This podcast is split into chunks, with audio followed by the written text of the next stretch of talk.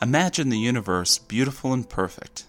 Then be sure of one thing the is has imagined it quite better than you have.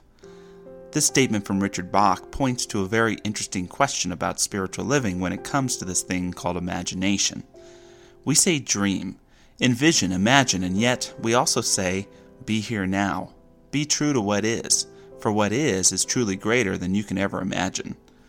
In other words, don't let your head get so caught up in the clouds that you miss out on what's right here on the ground. If we stray too far into our imaginations, we can miss out on what is truly most fantastic. And yet, if we are unwilling to see outside our regular perspective, to see out of the box, we cease to grow. We want our imaginations to bring about a greater life, not to take us away from one. Do you remember having an imaginary friend as a child? Maybe you still have one. These imaginary friends come for a very good reason. There are place settings for friends who are not there yet. I believe most of us grow out of having imaginary playmates, but the psychology behind them continues. I believe we develop a new kind of imaginary friend that has to do with ideal roles. The ideal friends, the ideal parents, the ideal teacher, the ideal partner, the ideal child. These imaginary friends serve a strong purpose as well in setting standards and a vision of relationship for ourselves. But where often a real friend comes to fill the role of an imaginary friend, these imaginary roles often remain when those roles are filled in a way that can sometimes be unhealthy, if not downright destructive. If my parents were perfect, they'd buy me that video game and allow me to do the grocery shopping. So I, as a child, start to snuggle up to these imaginary parents and start having two relationships a real one with my parents and an imaginary one with how I think they should be. And what happens when I start relating my parents too much with who they are not? I miss out on who they are.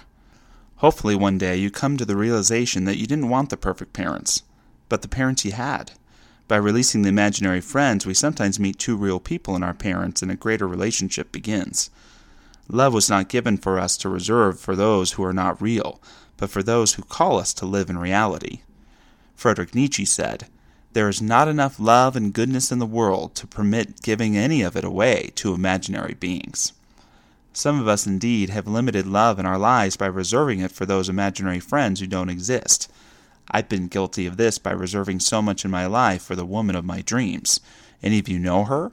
You should meet her. She's perfect. She's beautiful and strong and loving and supportive. She makes the coffee in the bed every morning. She never needs to talk. She doesn't mind when I'm out too late.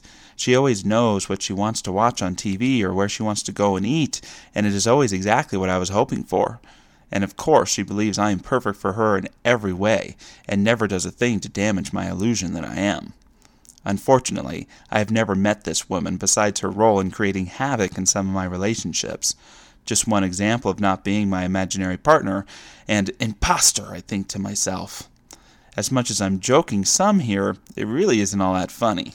No, there's nothing wrong about having high standards and strong boundaries about how you should be treated in your relationship, but there is something truly sad about reserving stockpiles of love and devotion for someone that doesn't exist, especially when there in front of you is someone perfectly worthy and deserving of that love. When we release the ideal, we discover what's real. And if we are willing to work at it, it can become better than we had ever imagined. I don't know about you, but I'd much rather be loved for who I am than for who someone wants me to be. It's sad to think about the imagined relationships people have had with me, never really knowing who I really am. It's sad to think of the imagined relationships I've had with myself, never really knowing who I really am. Again, the beauty of life is realizing the life you are living is greater than the life you imagined, that the relationship you have now is better than your so called ideal that's part of the beauty of life. When we let go of the life we have imagined to engage fully in the life we have and find it greater than we ever could have imagined. Let's think of our parents and say, I release my relationship with who you are not and accept you as you are. Let's think of our partners and say, I release my relationship with who you are not and accept you as you are.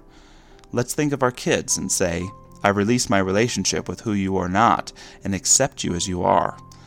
Let's think of ourselves and say, I release my relationship with who you are not and accept you as you are. Restricting none of ourselves, let us give ourselves to life and who is in our lives fully and completely, being true to ourselves and true to the love inside of us, there is no better direction, in imagination or in reality, to follow.